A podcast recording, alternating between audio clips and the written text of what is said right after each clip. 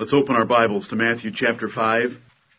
I want to limit myself to just a few verses this morning and limit your minds to the application of those four verses rather than confusing you by going on to, into verses 17 through 20, which is a distinct and separate lesson, the third lesson of our Lord's Sermon on the Mount. So I want to limit myself to just four verses. And I want to limit you to the simple understanding of these verses but emphasizing the application of them to our lives. Right.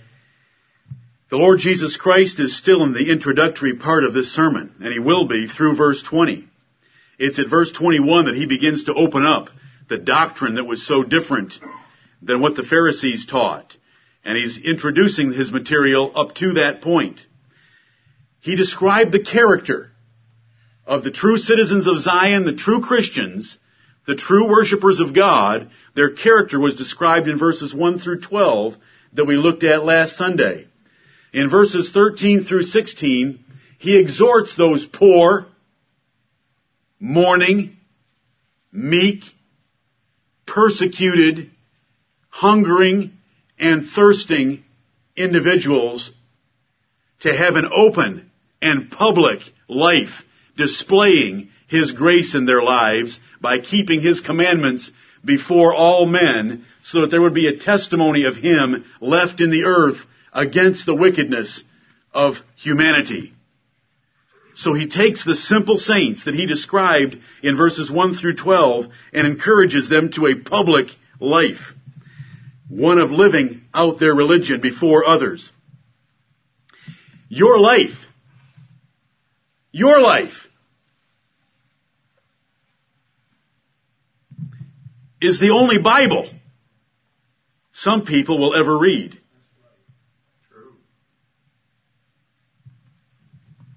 Are they reading a clear version? Or are they reading one that was translated horribly and has got some comic books mixed in with it? Your life, your life, every one of you individually presents the gospel everywhere you go, everything you say, and everything you do. You present the religion of Jesus Christ when you're driving. You present the religion of the Lord Jesus Christ in the cleanliness of the cockpit of your vehicle. You present the gospel of Jesus Christ in your punctuality of being on time to appointments. In the way you respond to offenses and attacks the long suffering and patience you show toward drivers in front of you, slow waitresses at the drive-through, or others that irritate you to death. Your religion is on display always. Is it the religion of the rest of this world or is it the religion of Jesus Christ? How much fruit do you have to your account? Are there any that have repented of their sins and humbled themselves to follow Jesus Christ because of you and the influence you had in their lives by word and deed? Or are you fruitless? Children don't count. We need to ask ourselves questions. We need to ask ourselves lots of questions. God has not saved us just to keep us out of hell. If He had just saved us to keep us out of hell, He could have done that before He ever created Adam and taken us all to heaven. He left us here in the world to be a living witness of His grace before all the wickedness of our generation. Our Father in heaven wants His children looking like His children before the children of the devil.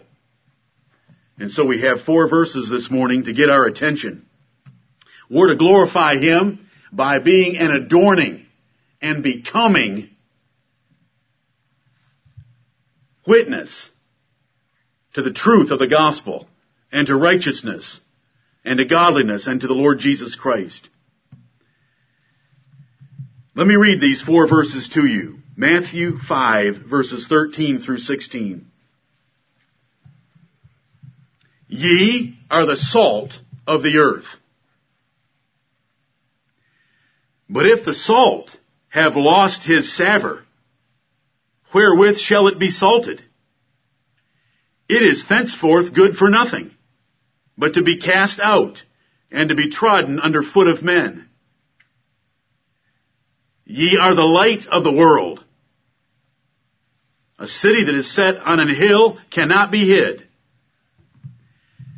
Neither do men light a candle and put it under a bushel, but on a candlestick, and it giveth light unto all that are in the house. Let your light so shine before men, that they may see your good works and glorify your Father which is in heaven. Amen and amen. These are the words of the Lord Jesus Christ. Heavenly Father, grant that we might humble ourselves before this lesson, that we might not be content with a religion of our heart, or a religion of Sunday, or a religion when we are with our church, or in our homes. But let us be convicted to have a public and open religion that is a visible demonstration to all that see us that we are living examples of the doctrine of the Lord Jesus Christ and His perfect life. Help us to be His followers in a visible way before others. For we ask this in Jesus' name. Amen. Amen. Ye are the salt of the earth. Now that is a metaphor. We're not really salt. You're really a man or a woman, a boy or a girl. So there's a comparison being made here. There's no like or as. The Lord didn't say, ye are like salt of the earth. That's a simile. It's a metaphor. It's a comparison. What is there in salt that we ought to be like? What comparison is Jesus Christ making between salt and Christians? There is something there that we should pick up on. Salt. What does it do? Well, it seasons our food and makes it more pleasant. And we certainly season the earth and make it a better place when Christians are living like salt. It's when they lose their savor that they are not improving the earth. Salt is a purgative. That back to salt is a seasoning. Where in the Bible does it say that salt is a seasoning? What man said that the white of an egg is pretty dull without salt? Job. Job knew that the white of an egg is a pretty boring food if you don't have salt to put on it. Salt is a purgative. Was there a baby in the Bible that was bleeding to death in a field because it had not been salted? Ezekiel, Ezekiel 16. It's a purgative in that it kills and drives away disease and decay. Before we had refrigerators, where did you put meat to keep it? If you didn't have ice, what else could keep it? Salt. Have you ever heard of salt pork? Or other ways of keeping food by the use of salt? Salt's a preservative. It's a seasoner. It makes things taste better. It's a purgative in that it drives away decay and death. It's a preservative in that it can keep things from spoiling and cause them to last longer. And it's a destroyer. Just ask anybody who owns a car in Michigan. The salt that is laid on those roads for six months out of the year and splashes up on the undercarriage eats right through metal because salt is very corrosive. Now in the Bible they already knew that because you can read as far back as Judges that if you really hated an enemy, after you were done killing all their men and taking all their women, you would sow their fields with salt so that if they ever revived their nation, they wouldn't be able to grow anything. And they did that, Judges chapter 9, verse 45.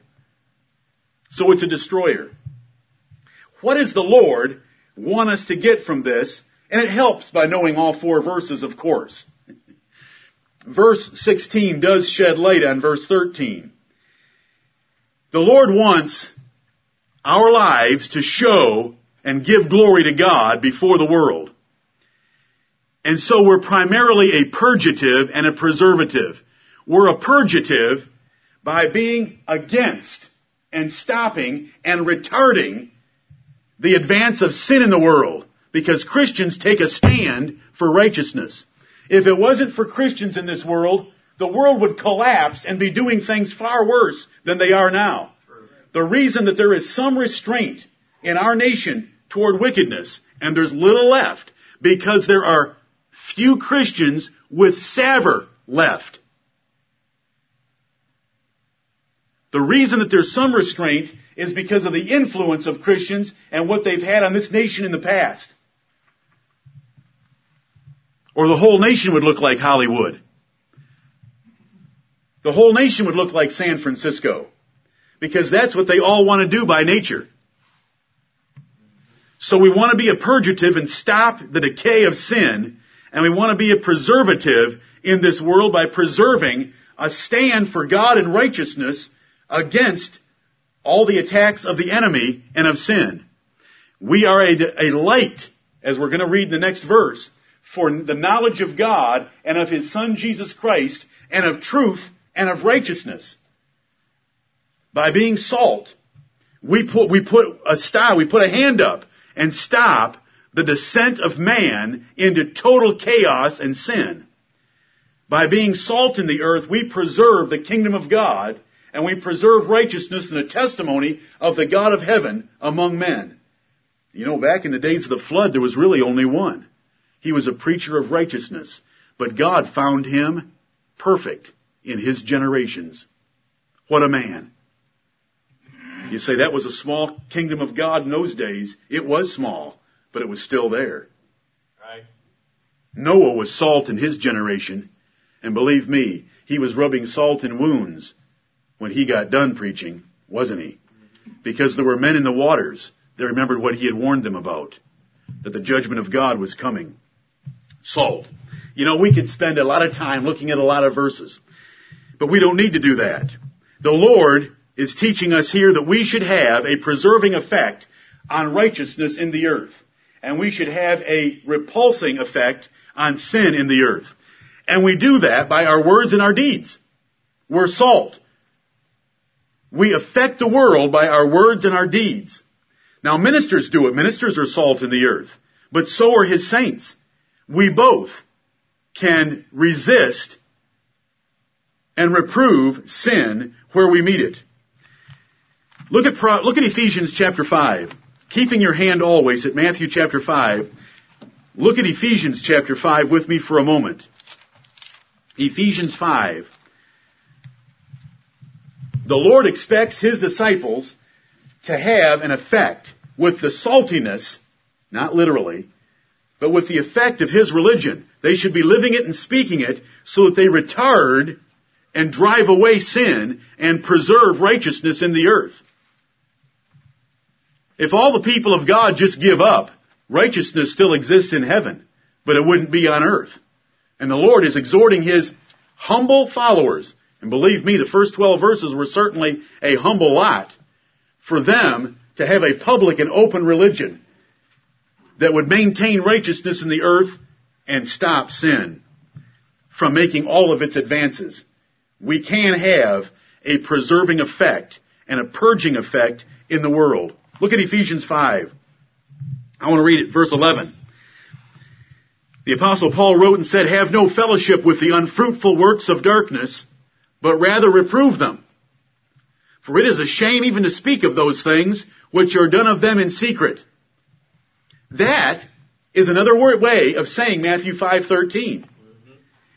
We don't have fellowship with the unfruitful works of darkness. Number 1, we reprove them when we have opportunity. Number 2, number 3, we won't even talk approvingly or acceptably about the things they do in secret, their wicked sins. If there's a group of people on earth, even if they're a minority, even if they're a minority, that won't fellowship with wickedness, no, I can't go with you. No, I won't do that. And then reproves that wickedness, and then will not even talk about it approvingly, but acts with disdain about such sins, if there's even a small group of people that act like that, it restrains sin in the world. Amen. Right. But there's very few of those left. And so our nation, if you, if you were to put our nation's morality on a graph, you know, we've turned over and we are plunging. The, the few months or years that it takes for us to come up with something new that is accepted publicly. You know, I am not that old. Sometimes I talk like I'm pretty old. Sometimes I feel like I'm pretty old. I'm not that old. But when I was a boy, it wasn't gay. They were queers and faggots. And you better not come out of the closet because we'll hang you. We'll tar and feather you. That's how the whole nation felt about it. And I'm only 47 years old. What's happened? Now it's totally acceptable. When I was a boy, no one would have thought of two women marrying. No one would have thought of two men walking down the aisle holding hands and kissing while they made marriage vows to each other.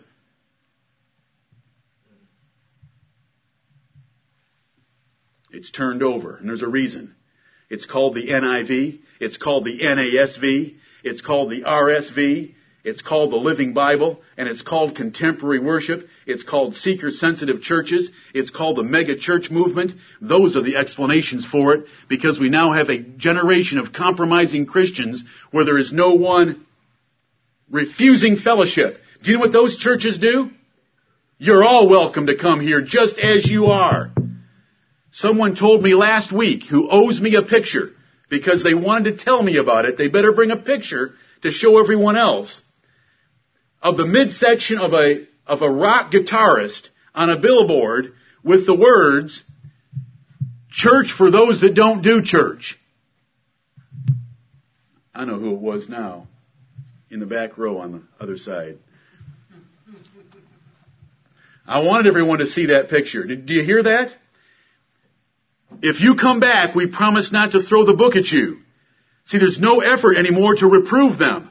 They have fellowship with them, they won't reprove them, and they talk about everything the world does openly and acceptably. Proverbs 28. Proverbs 28 and verse 4. I'll show you an easy way to reprove the world of sin.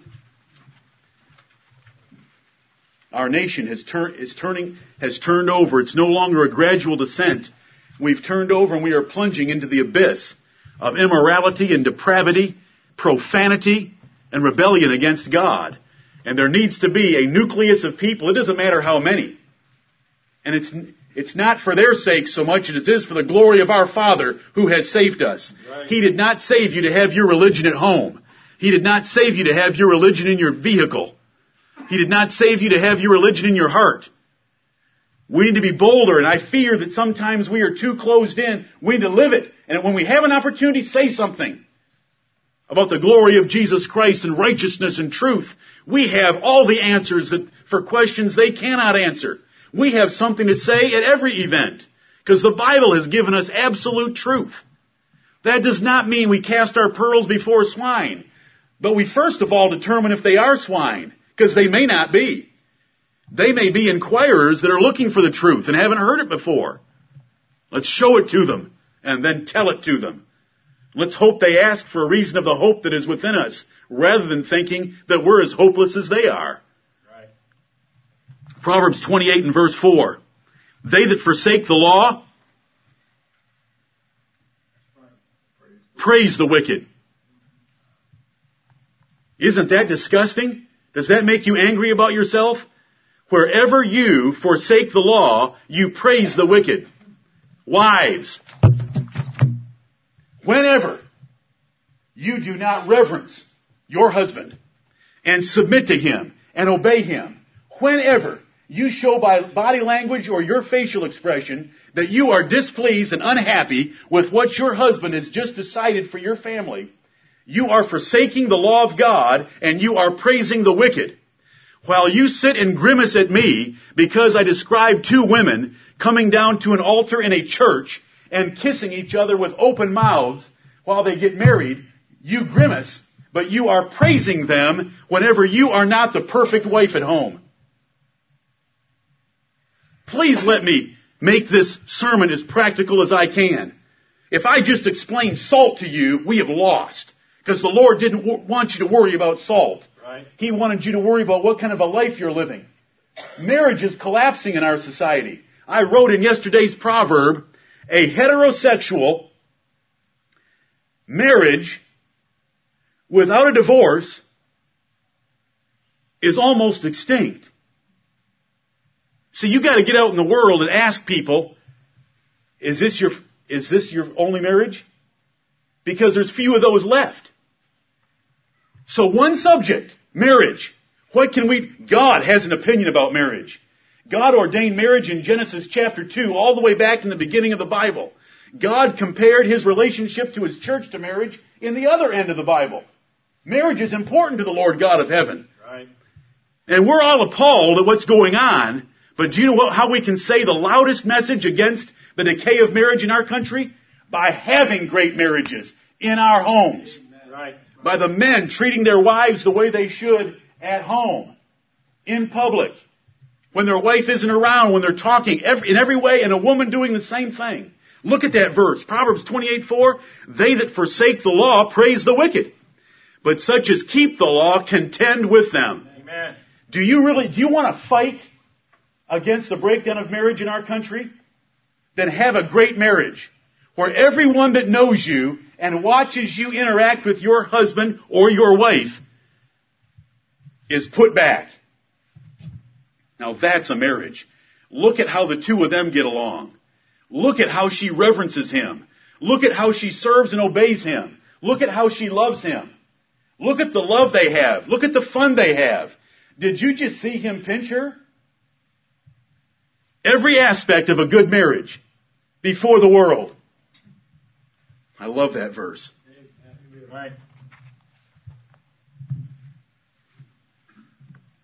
I almost want to quit right now. I don't want to confuse your minds, but I'm going to, I'm going to hit more than marriage. Everywhere we go and everything we say, in all of our relationships, we are testifying of Jesus Christ. And if we are His true followers, we will be salt. I hope you know what the word salt means now. We are, we are opposing the, the breakdown of marriage. We are a purgative in that we're driving away the decay and disease that's affecting, infecting marriage by living a righteous one. Are you, are you with me? Amen. And we're a preservative of God's institution of marriage by having great ones ourselves. Amen. You understand the words? Ye are the salt of the earth. If you lose your savor, if you lose your saltiness, if you lose your saline properties, brother, if you lose your chemical ability to affect other metals and other compounds and other substances, if you're no longer that corrosive thing that salt is, if you no longer have a holy life, a righteous life, a zealous life for the cause of Jesus Christ, then what good are you as my followers? Right. Are you with me on verse 13? If salt has lost its savor, if it's no longer producing that corrosive, preserving, seasoning power, salt can lose it, especially salt in the Middle East. And I do not want to waste time on salt. But I want you to understand what it says here. See, you haven't had salt on the table that lost its saltiness as much as they did. They were used to it. And so it becomes gravel. Salt that no longer has any saltiness is nothing but gravel for your driveway. Because it no longer has the power of affecting anything. For seasoning, a good effect. Or for destroying, a purging effect. Brethren, when it says in here, if the salt have lost his savor, wherewith shall it be salted? It is thenceforth good for nothing but to be cast out and be trodden under foot of men. This is what Jesus meant. If you lose your zeal for holy living and living a righteous life, then you are worthless as a Christian and you no longer have any reproving effect on the world or any further testifying of my righteousness and my kingdom on earth. Are you with me? Do you understand that? Amen. It's a wonderful verse. Yes, I've got 40 cross references for being salt. You know what? They're, it's not worth it to go to any more of them. I've shown you two, Ephesians 5, 10 and 11, 11 and 12, and Proverbs 28, 4. I think you have the message, because I want to get to the application of it. I've given you a couple of examples already, but let's go to the next verse. I hope I've said enough for you to lay hold of it. We can, we can slow the descent of our nation. Directly and indirectly. Right. people will be nervous around us to do the things that they're ordinarily doing. Any of you in the workplace, have they, have they marked their language when you're around? Amen. I hope they mark their language when you're around.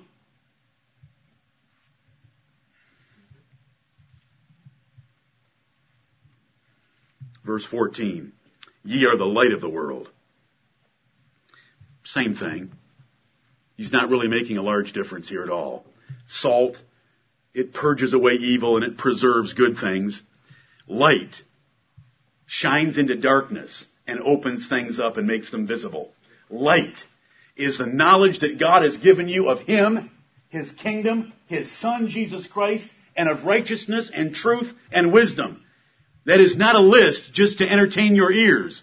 Each one of those is important. The knowledge of God. The knowledge of His kingdom. He is a sovereign Lord over all. The knowledge of His Son is the, is the knowledge and faith that overcomes the world. That Jesus is the Son of God. That a man walked on this planet that was God in the flesh. This is the faith that overcomes the world and it is the victory that we have over the world that Jesus is the Son of God. How about righteousness? They don't know what's right on any subject. We know what's right on every subject. Truth. The true origin of man. The true end of man. The true purpose for man. Do you know I just say, said three things that have confounded men since Adam was created? Right. Three questions that they work with all their lives and they do not know the answers and we know them and our children even know the answers to those three things. What's the origin of man? God created man. What's the end of man? The glory of God. He's either going to be in heaven or he's going to be in hell. What's the purpose of man in his life? To glorify God. Amen. That's pretty simple, isn't it? And we know all those things. We should let those, that, those things out at every opportunity we have. We should show it first and speak it second. Ye are the light of the world. Without Christians, it is pure darkness. Can you believe that an enlightened society, and I know I say this often, but see, I'm simple. An enlightened society believing that we came from baboons and monkeys. Now, if you, if you divorce yourself from the fact that it's been told you so many times that you are almost willing to accept it to some degree, if you would back up just another hundred years or two, you would realize that nobody believed anything that stupid. At least they had a Zeus or some other kind of a god that was involved in the origin of man on planet Earth. They didn't think that we came from baboons and monkeys. That is darkness. That is gross darkness. And listen, those two men walking out of the chapel hand in hand and driving away for their honeymoon and I'll let your mind take over from there. When men do that, that is darkness. That is what the Bible calls to do things that are not convenient. And I'll let your mind figure out what the inconvenience of that means. It's inconvenient. Anatomies don't fit together very well. God is true, and God is light, and the world is full of darkness, and we need to be the light of the world. Jesus Christ does not want to give us light, and He has shined in our hearts, hasn't He? Amen. He has shined in our hearts to show the glory of God in His own face. Because He is the express image of God. He has shined that in our hearts. He shined the knowledge of His Word, truth, righteousness, holiness, wisdom. He's shined it all in our hearts. He doesn't want us to keep it to ourselves. He does not want us to keep it just to our children, but to live it and to speak of it as we have opportunity. Ye are the light of the world. A city that is set on a hill cannot be hid. Now because the next verse, I know what this sentence means. It means if designers and planners of a city put it on a hill, it is going to be visible to people far and near. Because see, design is involved because of the next verse that says neither. I love the Bible. Amen. I'm not very smart, but the Lord took care of that for me. Because He wrote the Bible, you know what, they have all these dummy books? Truth for Dummies is the King James Bible. And anytime you stop being a dummy, there's no more truth for you. I don't mean that disrespectfully either. Do you know what verses I can appeal to for that? If you'll make yourself a fool for God's sake, He'll make you wise. That's 1 Corinthians chapter 3. Jesus said, Lord, you've hid these things from the wise and prudent and revealed them unto babes. I want to be the Lord's babes and I, babe and I want to be the Lord's dummy. Truth for dummies. King James Bible. Amen. Neither means I've got two things being compared. Men do not light a candle and then put a bushel over it because that would stop its light from shining.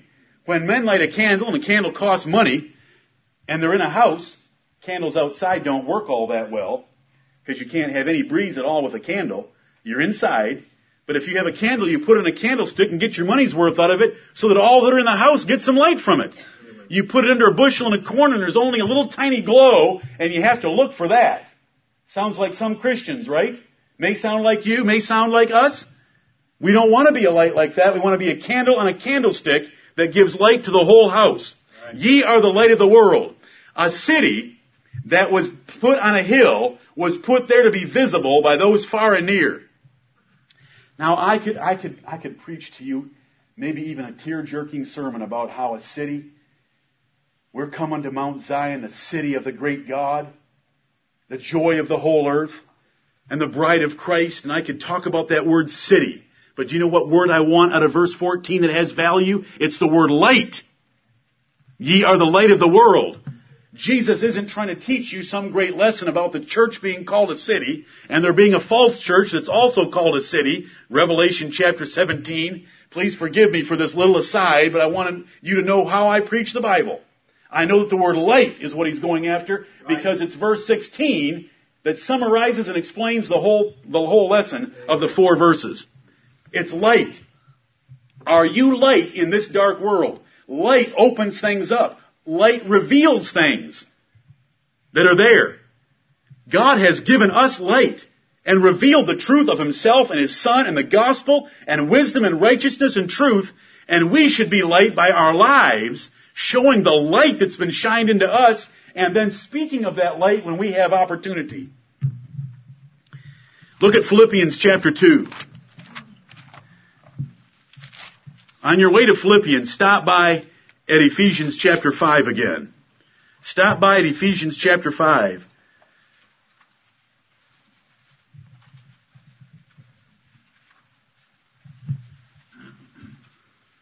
Ye are the light of the world. I have shined into your hearts for you to shine to other men. I have given you a gift of light in a dark world do not put it under a bushel. Do not plan your city for the valley. Put your city on a hill and put your candle on a candlestick. And verse 16 will summarize it all for us, that men may see our good works. Ephesians chapter 5, I have already read to you verses 11 and 12. But what if we back up to verse 8? Let's back up to verse 7. Be not ye therefore partakers with them and that's the wicked that are going to be judged by God, the children of disobedience from verse 6. Be not ye therefore partakers with them, for ye were sometimes darkness. But now are ye light in the Lord. Thank and praise his great and glorious name. Amen. Walk as children of light. Right. You were darkness. I've made you light. Now walk like your children of light. Don't walk in darkness anymore. Be different. Shine on them. Reprove them by your light. Make them uncomfortable because of the spotlight of your good character making them convicted about their evil character. Walk as children of light, for the fruit of the Spirit is in all goodness and righteousness and truth. Are those some of the things I've already mentioned? Those the th- that's the light that God's given us. That's the fruit of the Spirit in all goodness and righteousness and truth. And that's the light we ought to be showing everywhere. Your goodness, your righteousness, and your truth. Of course God gave it to you. And you're not showing it for your praise. You're showing it for the praise of the God who is the God of light and His Son who is the light who sent light into your hearts. If we come down to verse 13 and skip what we've already read, but all things that are reproved are made manifest by the light. For whatsoever doth make manifest is light. See, the world's going along and tripping over things all the time. Trip, trip, trip. You know, they're tripping over a poor woman in Florida right now. They're tripping over the origin of man. They trip over labor unions. They trip over everything. But we have light that shows what they're tripping over. They're tripping over their own ignorance and their own errors, their own sins, and the lies of the devil. And we are to let that light out enough that people can see and make manifest the fact that there is truth and wisdom and righteousness in the earth. Ephesians 5 is a great chapter for that, explaining Matthew 5:14. Let's go back to Matthew 5. Oh, I said let's let's go to Philippians 2. Go ahead. No, I'm going to come back to that. I'm sorry, I'm confused. Matthew chapter 5. I need some light on this sermon because I'm tripping over my own feet and wondering where I want to go next. But let's go to Matthew chapter, back to Matthew chapter 5. We have handled verse 13. We've handled verse 14. Verse 15 ought to be obvious because it's part of verse 14 that if, if you're the light of the world, now the light of the world means you gotta be shining quite a distance. You gotta be letting the light out. And so either you're a city that was designed for a hill that could be seen far and near, or you're a candle on a candlestick that gives light to all that are in the room or in the house. They didn't have 13 room houses like we all live in. Remember, in the Bible it says, I'm in children, I'm in bed with my children. They didn't have all the benefits and luxuries that we have. Oh, you understand all this. The religion of Jesus Christ is not to be kept private. It's not to be kept for Sunday. It's not to be kept in our homes, in our assemblies, and in our hearts. It's to be let out, lived out, and spoken out. Verse 16. Let your light so shine before men that they may see your good works and glorify your Father which is in heaven. Thank you, Lord, for explaining salt and light to me perfectly. Let your light so shine before men. What light, Lord? The light of my intellect? No, that they may see your good works. The light God has put in us, the knowledge of what pleases God, the knowledge of truth, the knowledge of righteousness, the knowledge of wisdom, we're to let that shine out so that they can see our good works. It will be alarming to them if we were to ever live truly righteous, wise, and truthful lives, that they may glorify our Father which is in heaven. The little word so. Let your light so shine. So is an adverb. It's modifying the verb shine. Let your light so shine. So means in the manner specified.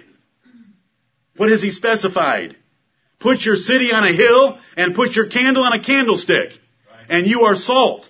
Let your light shine in that way. Let it out where it can have a purging effect when it's salt, a preserving effect when it's salt, and a manifesting effect when it's light.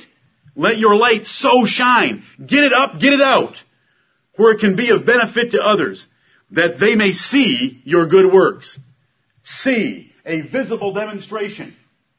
The people that you come in contact with all the time. Some of you played a soccer game yesterday. Some of you were spectators at that soccer game. Others of you did all kinds of things yesterday, but you encountered many different people.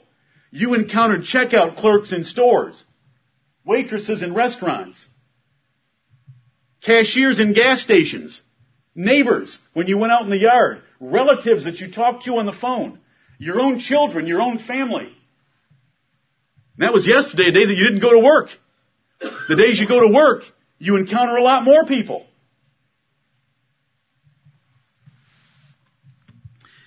Did you let your light so shine before men that they could see your good works? It's a visible presentation of Christianity by our works to the world. This is what the Lord wants us to do. We want men to see our good works, though we don't do our good works just to be seen. Isn't Jesus going to come home and hammer that before we get out of this sermon? Does he say something like this in Matthew chapter 6 and verse 1? Take heed that ye do not your alms before men to be seen of them. Otherwise, ye have no reward of your Father which is in heaven. Now, is that a contradiction? No. You should not have the spirit or the attitude of the Pharisees when you give your alms to men just to get your name being passed around among men. When you give your alms, which is charity to poor people, when you give it, it should be done in private. Your Father in heaven that sees in private will reward it. Don't worry. The person that got it's probably going to spread your name well enough. You don't need to go into it thinking about having your name spread. You just want to do it because it's what God told you was right. Right. It's righteous. It's true. It's wise. It's His commandment. It's His love. All these good works that are to be flowing out of a Christian, you just do it, and you do it to the Lord. The knowledge of it, the Lord will spread in His own timing. We don't do it out of vain glory. We do it for the glory of God. When it says that they may see your good works, good works are defined by what God says are a good work. Right. It's not by what Bell South says is a good work, except to keep the rules of Bell South is one of God's good works. To obey them, you know, they're putting authority over us in the workplace. But it's what God calls true righteousness. It's not the American way. The American way is no better than the Japanese way. The Japanese way is no better than the Aboriginal way when it comes to the law of God. It doesn't make one whit of difference. God doesn't care for Americans. Americanism is not a cousin to Christianity. Right. We are strangers and pilgrims in this earth. And we've always been strangers and pilgrims. Good works are what God defines as good works. We want men to see our good works, but the reason is the glory of God, our Father in heaven. It's not our glory. And so the Lord's connected all those things that they may see your good works and glorify your Father in heaven. Not glorify us, because if we do them with true meekness, we'll never be taking any glory for them. We'll always be giving that and redirecting it to heaven. And that's what the Lord wants. Now, what does it mean when it says that some may see your good works and glorify your Father which is in heaven? Can unbelievers see the good works of a believer and be converted by their good works? Yep. Yes. Can you think of a verse? How about 1 Peter chapter 3? If a wife submits to her husband like she ought to, she may be able to win her husband without the word. Without ever leaving tracts. You know the poor man who goes to work every day with a tract in his lunch? I'd rather have a woman that meets her husband at the door when he comes home every night. And she's not in a sweatsuit. Because that's what the Bible tells me to do. How about 1 Corinthians 7:16 that says, "How knowest thou, O man, that you're not going to win your unbelieving wife by sticking with her?" How know, how do you know that? So see, your good works can cause men to glorify God. Can a believer's good works cause other believers to glorify God? Amen. Can good works assist the gospel when the gospel comes to someone in the day of visitation, when they're visited by God's mercy and grace, and they've got two confirming witnesses, the word of God being preached and the good works of a believer that they've been watching for a good while. Why would anybody even ask the reason of the hope that is within us unless there is a positive effect from the good works of others? I love this example. The apostle Paul, in giving his testimony in Galatians chapter 1 about what a wicked persecutor of Christians he was, he comes down to the last verse and he says, they glorified God in me. That's the fulfillment of this. They glorified God in me. As soon as Jesus Christ was revealed to me and I had the light of the gospel, I began living it. And they glorified God in me. This man that was once persecuting Christians is now preaching the truth that he once despised, and they glorified God in me. Do you know what should happen when we go back to class reunions? If you go back to class reunions? They glorified God in me. That's what ought to happen. Let your light so shine before men. Sinners can be converted by believers' lives. Even unconverted pagans can recognize the remarkable change the gospel makes in people's lives.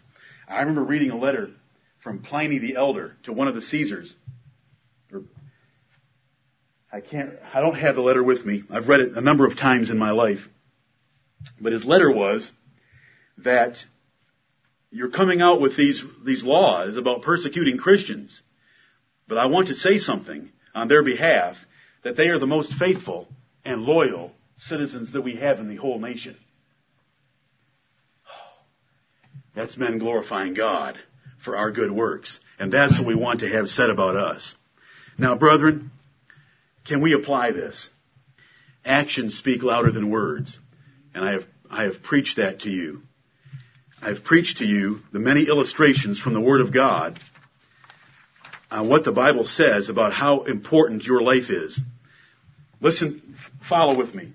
When David sinned, God spoke to David through Nathan the prophet and said, By this deed thou hast given great occasion to the enemies of the Lord to blaspheme.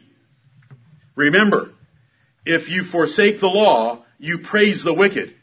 When David forsook the law, he gave opportunity for the enemies of God to blaspheme because they had an example to do so.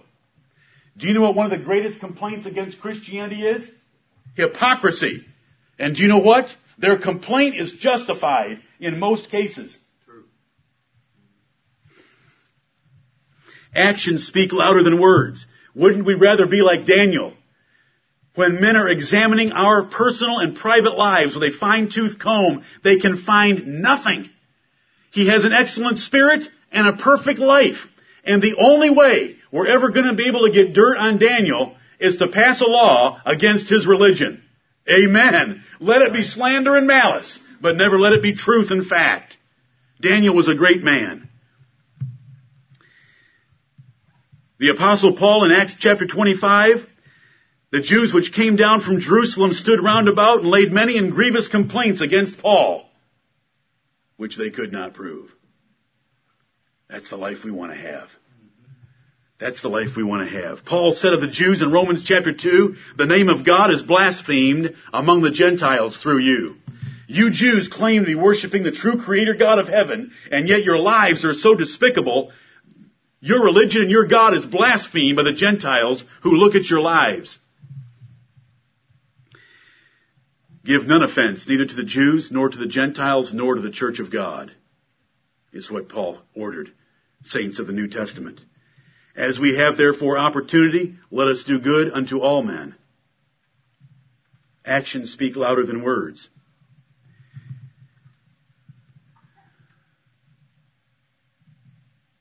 Abstain from all appearance of evil. If any provide not for his own, and especially for those of his own house, he hath denied the faith and is worse than an infidel the good works of taking care of your family thoroughly. Women are to primarily stay at home and be keepers of the home. That does not mean they cannot leave the home. It does not mean they cannot have a job out of the home. But they are to be keepers of the home and not busybodies wandering about from house to house being tattlers and saying things which they ought not. And when they do that, they take away an occasion from the adversary to speak reproachfully a yakking woman, a yakking woman who spends too much time on the telephone, too much time in emails, too much time in driving around, going here and going there, is a woman that men despise and women despise. Because they're lazy. That's why they're doing those things. What does the Bible say? They give an occasion to the adversary to speak reproachfully. Our women should be loyal, hardworking, focused, mothers and wives primarily. And when they leave the house, they're leaving it for a good purpose to support the family and build the estate as the Bible teaches. Let as many servants as are under the yoke count their own masters worthy of all honor. Why? That the name of God and His doctrine be not blasphemed. See, that's keeping the savor in the salt. Whenever we work for somebody, we do a great job so that nobody can say he calls himself a Christian and works like that. He calls himself a Christian and does a shoddy lawn job like that. You know what I mean. You're all wondering who I'm going to pick on next. But you, you know the lesson here. Because look at what it says, that it said should be so sobering to us, that the name of God and His doctrine be not blasphemed. Men will blaspheme that our God and our religion and, and our doctrine. You know, we're a church that loves Bible doctrine. If we love Bible doctrine, then let's adorn the doctrine of God our Savior with holy lives. Don't just talk doctrine. We need to live doctrine. We need to live in such a way that our doctrine is impeccable. May the Lord help us. For so is the will of God that with well doing ye may put to silence the ignorance of foolish men. Thank you, Lord. Turn to 1 Peter chapter 2. 1 Peter chapter 2. I want to take just a couple of more minutes and I want two points. Two points. There are commandments God has given us. There are specific commandments God has given us, and by doing them, the specific commandments God has given us, we live out the knowledge and light and saltiness of the doctrine of God. Then there are character traits of a Christian, spirit traits, fruits of a Christian that we need to think about how we apply them. Let's, let's take a couple of examples. Look at 1 Peter chapter 2 and how the apostle Peter spoke about our light and our good works. Verse 11, Dearly beloved, I beseech you as strangers and pilgrims, abstain from fleshly lusts which war against the soul, having your conversation, that's your manner of life, honest among the Gentiles, that whereas they speak against you as evildoers, they may, by your good works, which they shall behold, glorify God in the day of visitation. You Jews that are scattered abroad among all nations, so that you're strangers, strangers and pilgrims, and having a warfare, and the Gentiles are accusing you of being evildoers, make sure that your life shows forth good works and shuts their mouths. Then two commandments come up.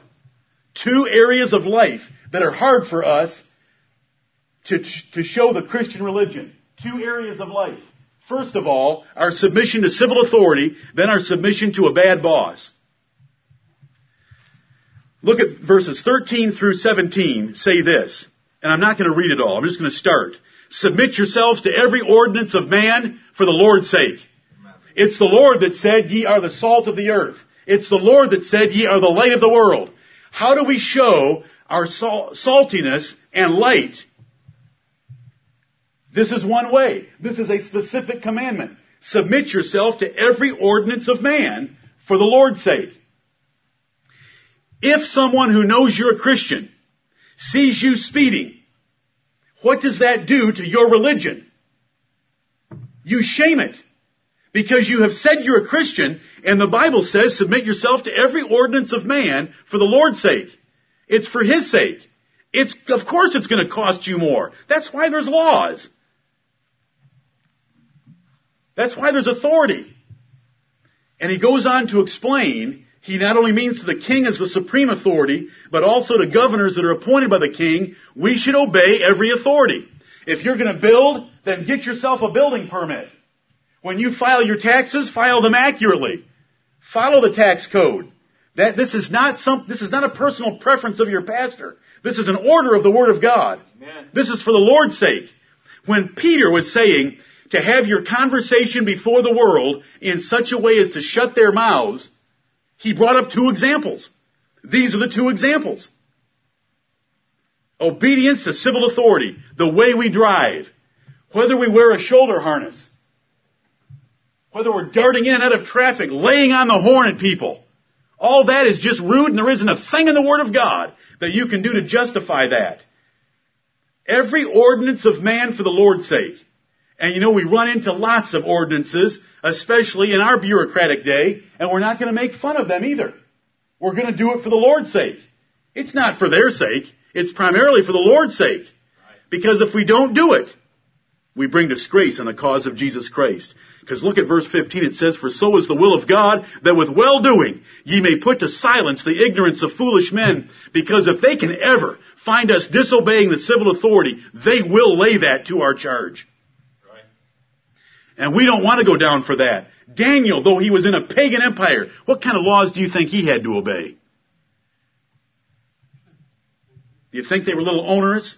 Do you think he disliked the ones that went, that were, that were, that showed their inferiority to the law of Moses? But yet he kept it. They couldn't find a single thing wrong with him except the matter of his God. And that's the way we want it with us. Second category that it brings up, it's having a froward or an obnoxious, perverse, corrupt, difficult boss. Verse 18, servants be subject to your masters with all fear. How much fear is all fear? All. All fear. Do you know what that means? Your boss is always right. Your boss is always right. He doesn't need your help. Submit to and obey him. Servants, be subject. That means he's over you, you're under him, you're gonna do whatever he says, even though you may know that it's wrong. Even though you may know a better way. Even though you may not like him. Even though he may not have kept his word last week and gave you a day off this week. Even though, in spite of all those things, you're to obey the men that are over you in your employment. This is the word of the Lord.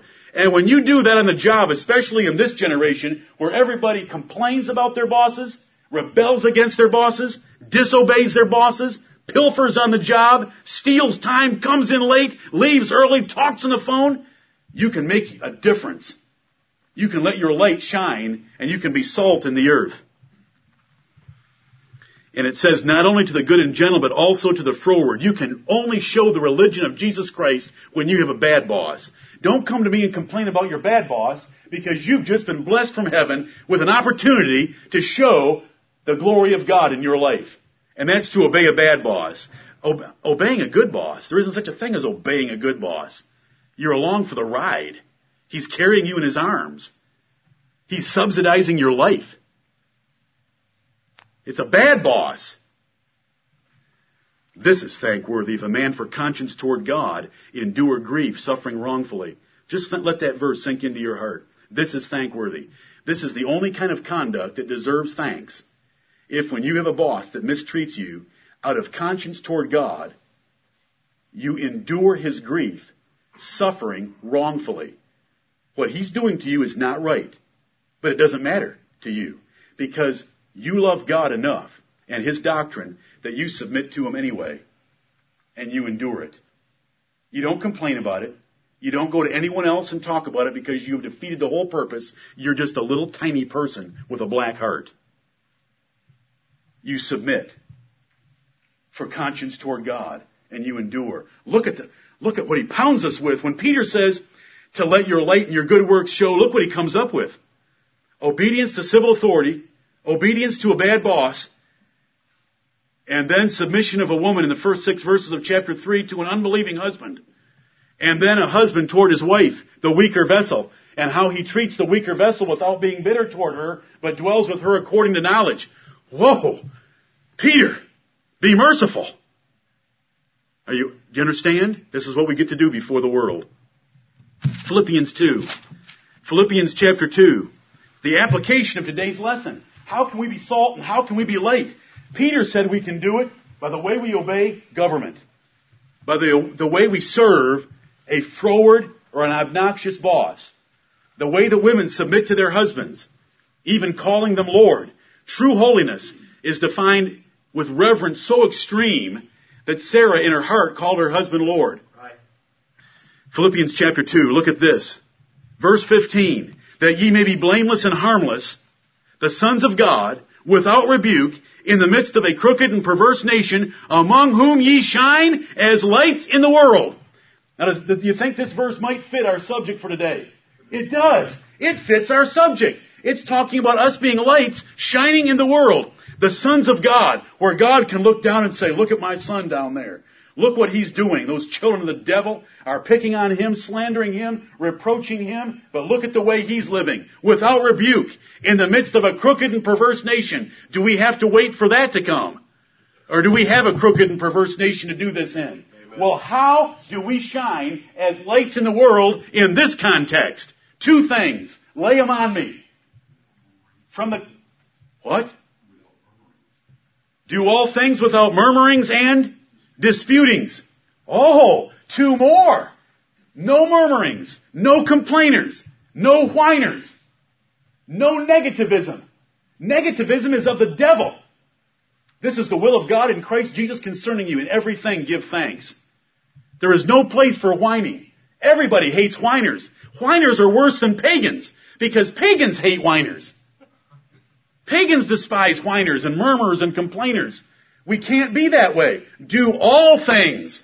Not just the good things, not just the things you want to do, not just the happy things, not just the prosperous things. Do all things without murmurings.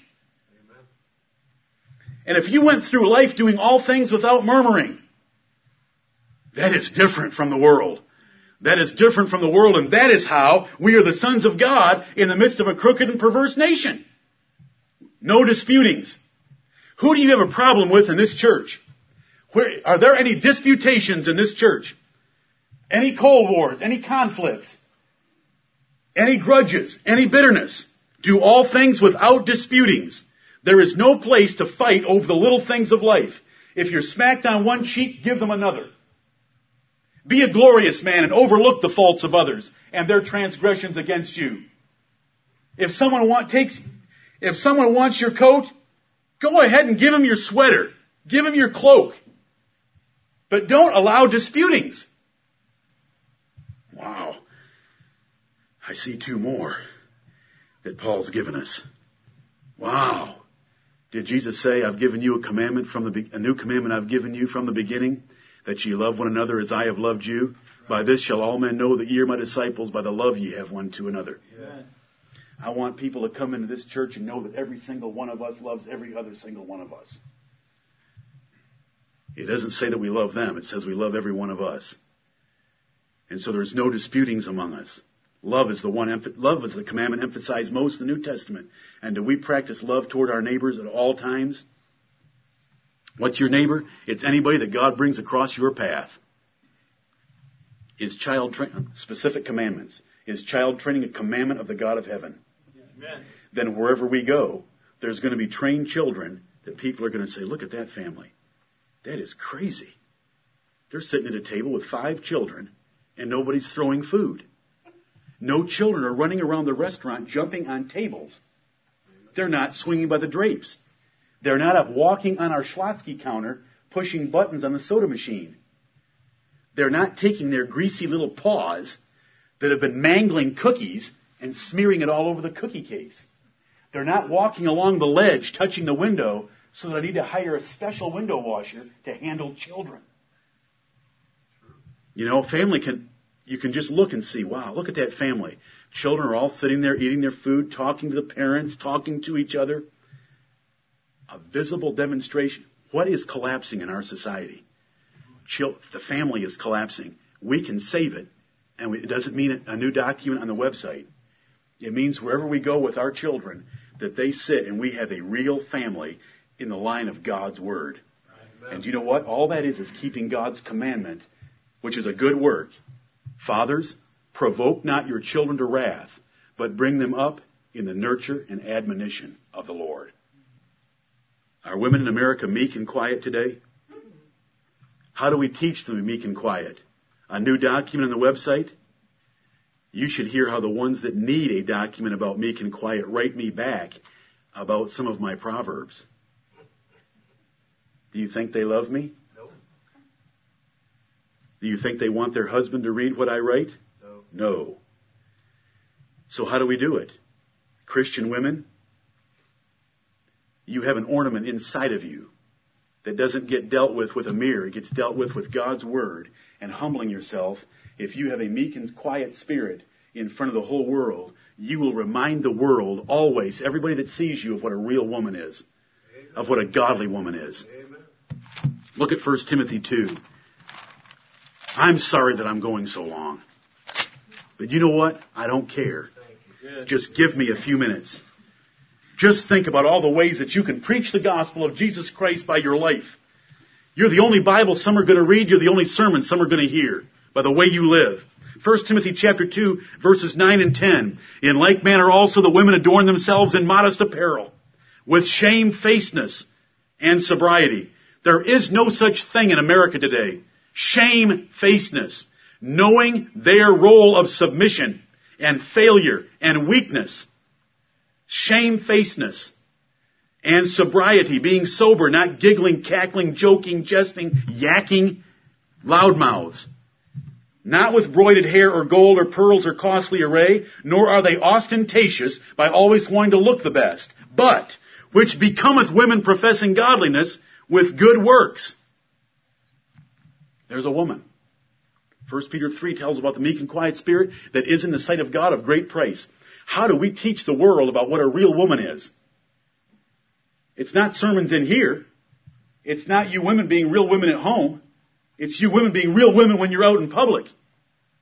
In the way you dress, the way you defer to your husband, the way you speak about your husband, the way that you are gracious to the bumbling, clumsy moose that was the young man that packed your groceries and dropped the eight pound gallon of jug on your eggs. It's the way you treat him instead of biting his head off like the man eaters that roam our world. Women, you can preach the gospel. You can be the salt of the earth and the light of the world. What's going to stop this society from its decline? There's hardly a woman left out there that dresses right, acts right, speaks right, looks right, and, and adorns the doctrine of God our Savior. Modesty in your clothing is not just a suggestion or a good idea. It's a commandment of the God of heaven. Cover your bodies up. Quit comparing yourself to the world and thinking that you're modest because you're just a step behind the world. Compare yourself to the standard of previous, if you want to compare yourselves to people, I've got a 1902 Sears catalog. Compare yourself to it and make sure that you're close to them. Why would you want to compare yourself to the MTV generation? Why would you want to compare yourself to Britney Spears and the other girls that go nude in public and think that you're modest? I'll give you a catalog that you can thumb through and look at all the pictures. Yes, you can. Pages and pages. You can look through the 1902 Sears catalog and try to figure out what's happened in just 100 years. Modest.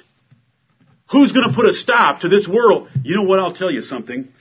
If, if, a, if a woman, if a girl, a girl or a woman, has a spirit of graciousness and has the law of kindness in her mouth and dresses tastefully but modestly, when she's around the Britney Spears, they are condemned by her because they know she is their superior. They all know that.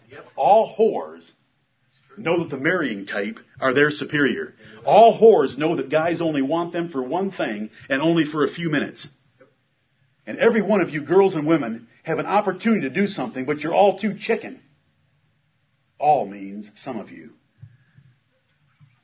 I'm upset at all of us right now, including myself. We can do better. Right. We can do better. You have a wonderful opportunity to show this nation what a real woman is all about what she's supposed to look like, what she talks like, the expression in her face, her happy and she, listen, you're never going to get the face to light up until you've got the heart right. So get the heart right and the face will light up. Is there a verse that helps me with this? Eric, come on, lay it on me. No, the one, uh, Proverbs chapter 15. A merry heart maketh a cheerful countenance. All the days of the afflicted are evil, but he that is of a merry heart hath a continual feast. Women, get your hearts right and let it show through on your faces. Show this world what a real woman is. Dressing modestly, preserving everything for your husband, rejoicing in your virginity, that you are a pure girl instead of the cesspool of the whores and sluts out there in this world. You have an opportunity, women. While marriage, while marriages crumble and divorces proliferate, you have an opportunity to practice a godly marriage a husband loving his wife and a wife submitting to her husband. That is how we pr- protect and preserve marriage and how we purge divorces out of our land. Pilfering time and materials on a job. What's the word in the Bible? Purloining. Purloining. Taking little things. Well, they don't care if I slip this little $8 calculator home or if I take a hammer and add it to my toolbox at home. No one's going to care. No, we never do things like that. And do you know what? When, when that example is given in Titus 2, 9 and 10, the example is you can adorn the doctrine of God our Savior by being virtuous on the job. Right. You get there on time. You don't call your wife and yak with her and use up company time for personal business. And on and on it goes. The way people steal from employers today. The Lord's already dealt with it. The Bible's a practical book, isn't it? Amen. Titus 2, 9 and 10. I've preached on that one before in detail. A filthy or a foolish mouth telling jokes all the time? There's no place for a joke. Really, there isn't a place for a joke. What's a joke for? It's to waste time and be stupid. It just shows that you are stupid. Why are you telling a joke? Say something serious. Say something helpful. Say something uplifting, edifying, exhorting, warning, correcting, instructing. Lay some wisdom on us. I'm, I'm not mad. I'm just angry at the time. Those are specific commandments, and I just had a few of them. Peter said, submitting to civil authority, obeying a froward boss. Then we saw murmurings, no murmurings, no disputings. We went right down through love, women dressing modestly. Those are keeping specific commandments, and by those good works, we are a purging effect on the world. We are a preserving effect in the kingdom of God. We are a light of the righteousness, truth, and wisdom of the God of heaven toward all those around us. But there are also fruits and character traits in the Bible, and we ought to think of them. When the Bible says in Galatians 5, 22 and 23, it says the fruit of the Spirit is love, joy, peace, long suffering, gentleness. Where's your fruit of gentleness? Does everybody know you as a gentle person or a harsh person? A patient person or an impatient person? Are you preaching the gospel of Jesus Christ in all your actions and in all your words by gentleness? Do you show gentleness in dealing with your spouse? You're gentle. You say, I'm a man. You're going to hell. If you want to defend not being gentle, you're on your way to hell. Right. The Lord Jesus Christ is the greatest man in the history of this universe, and he sits on a white horse dripping with blood. But whenever he dealt with people that came across his path, he was gentle, and he was always gentle. Amen. He didn't get angry until he had real enemies to deal with. And then he will tread the winepress of the fierceness of the wrath of Almighty God. But until he gets to that point, he is a gentleman. Being gentle takes ten times the strength it takes to be a little child throwing your temper tantrum because you didn't get your bottle on time. Gentleness is a fruit of the Spirit, and if a man doesn't have any, he can't prove to me that he's even a child of God. Right. He can't prove it to anybody. Do you show gentleness to your spouse, your children? How about a careless employee? How about a slow waitress? How about an ignorant mechanic? Don't you like those men? This is your trade, buddy. What do you think I brought my car to you for? Are you going to bring yours to me? Can't you figure out what's wrong with my car? Where's our gentleness? Listen, I'm not preaching at anybody that I'm not pounding myself with. What do you think a drive-through's for? It's to get my food in one minute. And if you take two, you're worthless. That's my flesh. I'm saying it only to help you. You know what gentleness is? It sits there and waits patiently and says some kind word to a person who probably hasn't got one all day. Are you gentle? When the let's see, love, joy, peace, long suffering, gentleness, goodness, faith, meekness. Oh, what's that last one? Temperance. What is temperance? Self control and self discipline. Can we show self control and self discipline all day? Do we show it in our body weight? If we're grossly overweight or substantially overweight, does it show a lack of self discipline? Every employer in the world says so. Everyone dating says so. It's an opportunity for you to show temperance. How about your appearance? Are you put together well? I don't mean ostentatiously or gaudily. Are you put together well? How about the cleanliness of your car? A neighbor comes running over and says, my car won't start. I need to be at such and such a place. Will you take me? They jump into the passenger seat. Well, before they jump into the passenger seat, they knock off two diapers that are laying there that are, I mean, used diapers. And there's all the clutter from eating at fast food restaurants for the last year and a half. There's papers all over your windshield and they sit there and there's a Bible laying on your console. And you say, do you know anything about the Bible? And the person says, I don't want to know anything about the Bible. Just let me out of this pig pen. That's temperance. You're, you know, you're laughing and I'm not trying to be funny. Have you ever jumped into such a vehicle? Has anybody ever jumped into your such a vehicle? How about when, how about when they say, take me back, take me to my car, it's on 85, and you take them to their car and they say, do you have a jack? Yes. And they open the trunk and there's more diapers. Your trunk should be clean because sometime you're going to open that trunk in front of someone else that knows you're a Christian. And if you, if it's a mess, do you know what it says about you? You're intemperate. When your family comes over to your house or friends come to your house, if there's clutter anywhere, if there's clutter, clutter, I mean junk laying around. If you have not kept an orderly house, you are saying you are intemperate. You do not have self-discipline or self-control. You are not diligent. You are lazy. And those things are contrary to the gospel of Jesus Christ. Do you pay your bills on time or you, too, you don't have enough self-discipline to get them paid on time? You always using the grace period to prove that you're a thief? A grace period isn't when it's due. There's a due date. The grace period is stealing. That's why it's called grace. You're presuming on someone else's grace when you owe it. You know, if a Christian always paid on time, you know what the easiest rule is? The day it comes, the day it goes.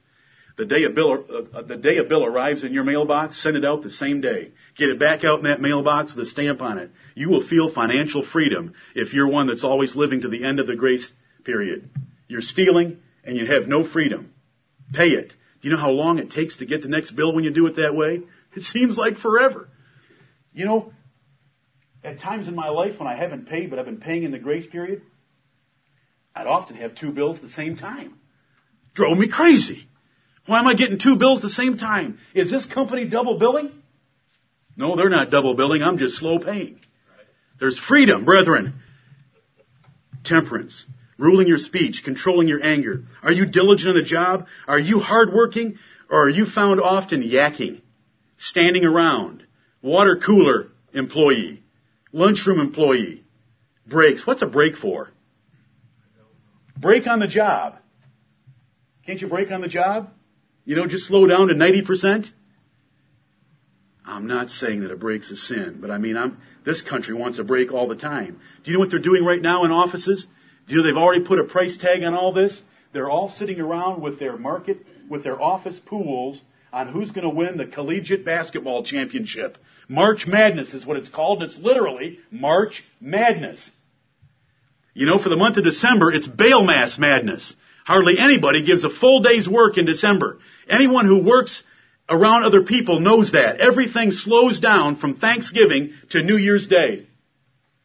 Christians shouldn't do that. They should always be serving. Is there joy visible in your life so that other people know you're happy? Is your life full of peace in spite of circumstances so that others might ask of your hope? Are you meek so that you don't get ruffled when somebody attacks you? Do you show your love to your neighbor and anybody else God brings along your path? Do you know how to suffer long? It's called long suffering. It's also a mark of a child of God. And we need to think about long suffering. Who causes me to suffer? Traffic lights. Hmm. Well, that doesn't mean, I don't have to suffer very long. I just need to learn how to suffer another 15 seconds.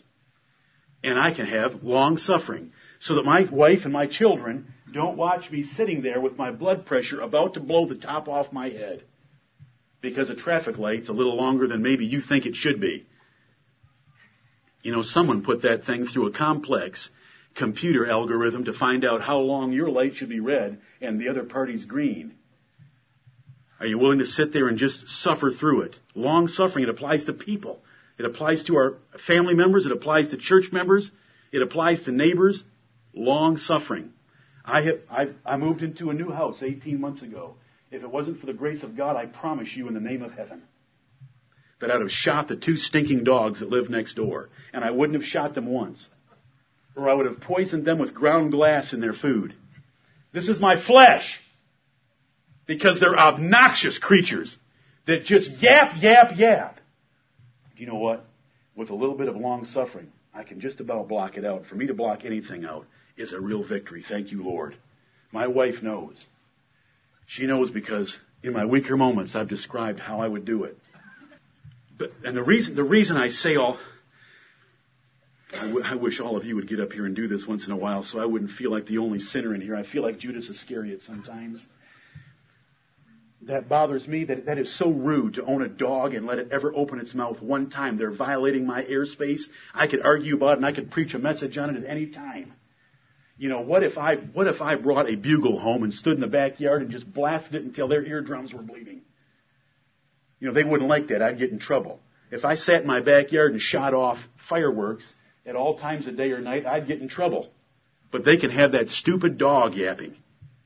Okay, all of that is to point out that I get pretty riled up about it. Other things that get you riled up? The reason I'm telling my story is so that you'll think of one of yours.